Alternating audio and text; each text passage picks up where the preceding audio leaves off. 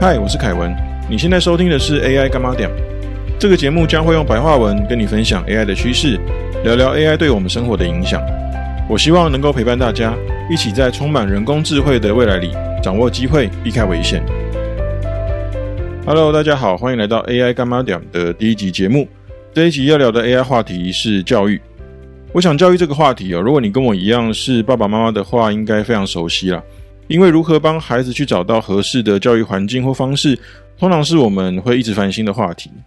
那即便你还没有孩子，我想你或许也经历过若干年前那些我有读书高，事事看分数，放学后我们老往补习班跑的那些日子。那这样子，我们记忆中的那样子的上学，在未来可能会完全不一样。在我们的下一代，因为人工智慧的加入。教育呢将会是一个全新的样貌。不久之前呢，在国外的 TED，就是那个知名的讲座 TED 那个讲座，他们进行了一个一系列关于人工智慧的分享。那其中一场我自己非常喜欢的是来自于可汗学院的创办人萨尔曼可汗的分享。这一个可汗学院的来头不小，它其实是目前地球上最大的线上学习的网站。在台湾的话，可能比较类似的会是像是军医教育平台这样子的单位吧。那在那场演讲里面，可汗学院的萨尔曼呢，他描绘了一个正在发生的未来教育的模样。这个模样是有 AI 高度参与的。那简单来讲，其实就是让地球上的每一个学生都有一个专属的家教，让每一个老师都有专属的助教。萨尔曼说，早在几十年前，教育学者其实就发现了。一对一的教学，它的教学效果其实远远大过于我们熟悉的那一种一对多的大班教学。一个学生如果可以有一个专属的老师去针对他的节奏、针对他的需求去教学的话，那他的学习效果呢，其实会大大的胜过他跟其他几十个孩子一起在一个班上跟一位老师学习这样子的方法。但是啊，要让每个孩子都有自己的老师呢，这个在过去基本上是办不到的。因为这样子的成本跟费用都会非常的高，都不是一般的家庭可以负担的。所以呢，在过去的教育目标里面呢，其实有一个很关键的任务，就是我们怎么样在一个大班的环境里面，透过创意或是一些教学方法的设计，去尽可能追上这样子一对一教学的效果。可是呢，在今天，在二零二三年这个人工智慧大爆发的年代呢，这个情况都变得不太一样了。透过像大型语言模型这样子的技术，人工智慧可以用一个相对很低的成本，让每个孩子都去拥有自己的专属家教。换句话说，我们不用再绕一大圈，让大班学习的孩子去试着追上一对一家教的效果，而是我们可以直接用人工智慧去实现一对一专属家教了。而这个呢，就是萨尔曼在他的可汗学院里面正在做的事情。可汗学院推出了第一个教育用的 AI，它叫做 Camigo。Camigo 是建立在 OpenAI 的 GPT-4 这样的技术上面呢去做开发的。那 Camigo 对学生来说是一个专属的家教，对老师来说是一个专属的助教。接下来呢，我想跟你分享一下这个卡米狗的六个特色。透过对卡米狗的了解，其实我们可以更具体的去想象未来教育的模样。好，那卡米狗的第一个特色是，它是一个循循善诱的老师，而且它非常的安全。其实不管在我们国家或是其他地方，在 AI 开始蓬勃发展之后呢。很多老师都会担心学生用 AI 去作弊，或者因为 AI 什么都可以生成，或者呃，他可以把答案很直白的讲出来，所以老师会担心学生直接放弃思考，什么都用 AI 去回答。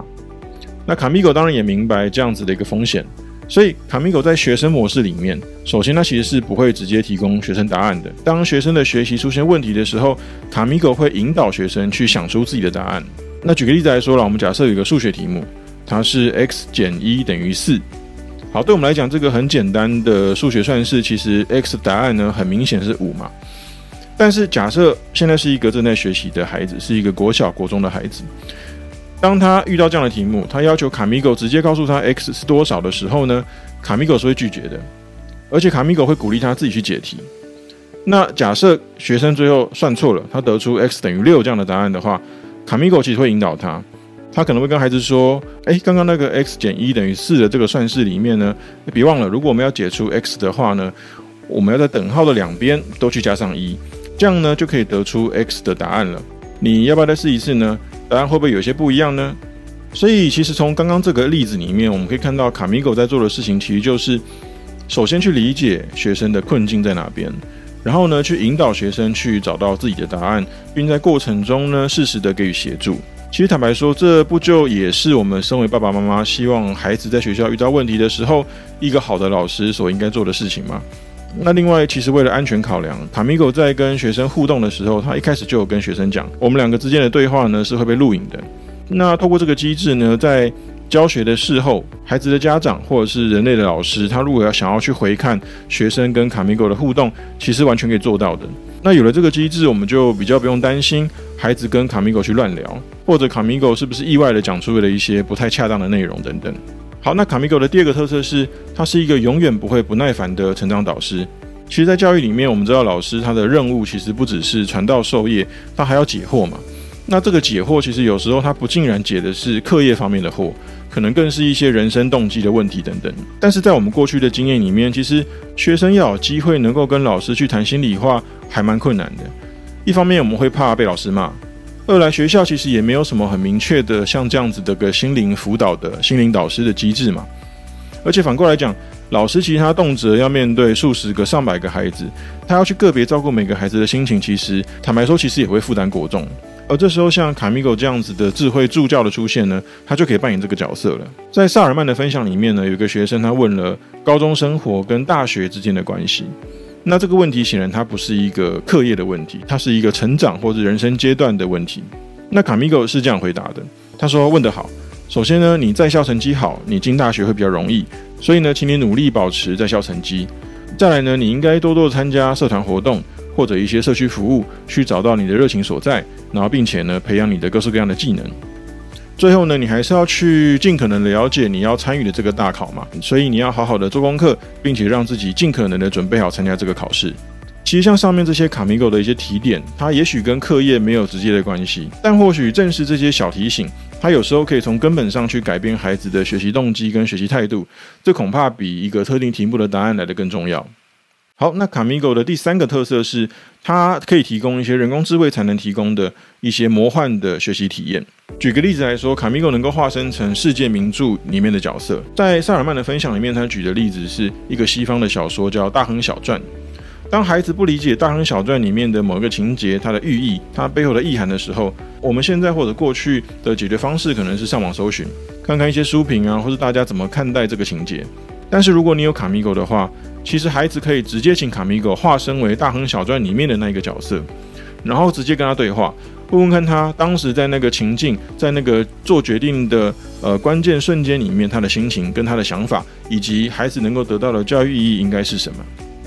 那这其实是一个蛮大的一个脑洞了。想象一下，我们在读《三国演义》，我们能够跟关羽跟孔明对话，直接问他们为什么这样做或者不这样做；又或者我们在读《哈利波特》的时候，可以直接跟伏地魔聊天呢。像这样子可以跟历史人物或者虚构人物对话的可能性，其实会让孩子的学习效果跟乐趣都翻倍。那另外就是我们以前在读完书的时候，常常也需要做一些阅读测验嘛。那在过去我们总是呃会拿到一张考卷，上面有一些预示好的问题，去考验我们是不是真的有读通那一本书。但是透过卡米狗这样子的人工智慧呢，阅读测验也会变得不一样。那么在萨尔曼分享的例子里面呢，有一个学生他正在读苹果创办人贾博士的一份演讲稿。这个学生一边读着，卡米狗就会及时的提出一些问题。这个问题是直接跟着这个讲稿内容去做设计的，所以学生可以一边读这个内容呢，一边去回答一些关于文章的一些思考性的问题。而且他还可以同步跟卡米狗去讨论说这些题目的背后的意涵以及教育意义是什么。等于我们第一次可以有机会跟考卷对话。好，那卡米狗的第四个特色是，他是一个永远不会嘲笑你的辩论老师。卡米狗可以教学生辩论，教学生思辨。在我们过去的经验里面，其实我们要去跟老师讨论某一个观点，特别这个观点跟老师不一样的时候，其实是不切实际的。除了我们跟老师彼此之间上下关系带来的不对等之外，老师其实实际上也没有什么时间可以跟单一个学生去呃畅谈某个理念或者辩论某个观点。那其实学生也不一定敢做这件事情啦。但是呢，如果要去跟卡米狗跟一个人工智慧辩论，就相对没有压力了。在跟卡米狗这样子一来一回的过程里面呢，学生除了可以让自己论点更精准、更有说服力之外呢，更重要的是，这个学生在这个过程之中完全不用担心被评价、被嘲笑或者被贴标签。好，第五个卡米狗的特色是，它也可以教学生写作。其实很多人都会担心说，人工智慧的出现会让孩子忘记怎么写作，毕竟。人工智慧可以轻易的产出各式各样口吻的专业内容，但是卡米狗的做法是，呃，它可以跟学生一人一句、一人两句去接力完成一篇文章或是一篇小说，在这个过程中去训练孩子的写作，或者另外一个方式是，孩子可以把一篇文章写完之后丢给卡米狗，请卡米狗去给回馈或建议。那举个例子来说，当孩子完成一篇论说文之后呢，他可以把这个论说文传给卡米狗去判断，请卡米狗看完这个文章之后呢，去举出自己的文章里面是不是有哪些论述、哪些论点还站不住脚的。于是呢，卡米狗就会点出这个文章里面论述薄弱的地方，让孩子可以去进一步的调整、去加强。其实像这样子的写作体验，在过去或者在我们这一代是很难去体验到的。有了人工智慧辅助的教育体系里面，其实孩子会有机会去获得更好的逻辑跟写作训练。好，刚刚讲的五个亮点，其实比较是卡米狗对孩子来说的一些特别的地方，但是卡米狗对老师来说也很有帮助。那卡米狗的第六个特色就是，它其实可以当老师的超级助教，因为卡米狗它不是只有学生模式，它还有导师模式。在导师模式里面呢，它就会直接给答案，不像学生模式里面，它倾向去引导学生。那么人类老师呢，其实可以把备课、把构思课程架构跟课间活动的这样子任务呢，交给卡米狗去帮忙设计。于是人类老师就可以解放出一些时间，去专注在只有他能够提供、只有人类可以提供的一些价值上面。比如说，他能够把他的人生智慧去面对面的传达给他的学生，他也可以花更多时间去照顾学生的课外活动啊，或是一些呃课业之外的一些事情。好，那么以上就是卡米狗的一些特色啦。我觉得卡米狗确实解决了一些我们过去熟知的大班教育的一些困境，例如它能够让每个孩子的问题都能够被解决，不大会有以前那种呃大班教育进度在走，但是有些孩子他可能卡在某个问题上，导致他跟不上的这种情况。因为每个孩子都可以随时请教卡米狗他自己在特定科目上的特定问题。好，那再来，卡米狗能够让孩子的学习动机增强。它透过人工智慧的一些特色的能力呢，卡米狗能够让学习变得更有趣，或者呢，学生他不用担心问卡米狗问题的时候会被骂、会被评价、会被贴标签等等，甚至他要去跟卡米狗去辩论一个不同的观点，也可以不用有压力。那最后就是卡米狗其实它也能够去照顾学生学业之外的问题，像是人生问题或是成长的一些议题等等。好，不过值得注意的是，其实刚刚讲的这些内容啊，刚刚讲的这些特色呢，不过只是卡米狗的第一个版本而已。根据萨尔曼的说法，他第一次接触到 GPT-4，其实也就是二零二二年的八月的事情而已。换句话说，卡米狗只是可汗学院花了大概半年左右所训练出来的第一个人工智慧。接下来会有卡米狗二点零、卡米狗三点零推出，到时候它还会涵盖更多更惊奇的功能。所以在二零二三年六月份的现在，我想卡米狗的问世，它主要的意义是让我们看到一些未来教育的模样。我们可以去想象，当教育系统有了人工智慧强化之后，它可以怎么样帮助到我们的孩子？虽然其实，呃，实物上，我认为台湾的教育体系在未来一两年内恐怕还不会因为人工智慧有什么巨大的结构上或体制上的改变，但或许会有一些新创公司，一些特别专注在教育的新创公司，会推出一些类似像卡米狗这样子的产品。所以，如果你跟我一样是爸爸妈妈，或者你身边有孩子的话，当有这样的新创公司推出了类似像中文版卡米狗这样子的产品的时候，或许我们不妨鼓励我们的孩子或身边的孩子去试用看看。也许这样子的人工智慧产品，它能够帮助孩子的学习更快乐、更有动机。好，那以上就是这一集内容，欢迎你持续收听 AI 干妈点，我是凯文，我会持续在这里跟你分享 AI 的趋势，聊聊 AI 对我们生活的影响。我希望呢，能够陪伴大家一起在充满人工智慧的未来里面，掌握机会，避开危险。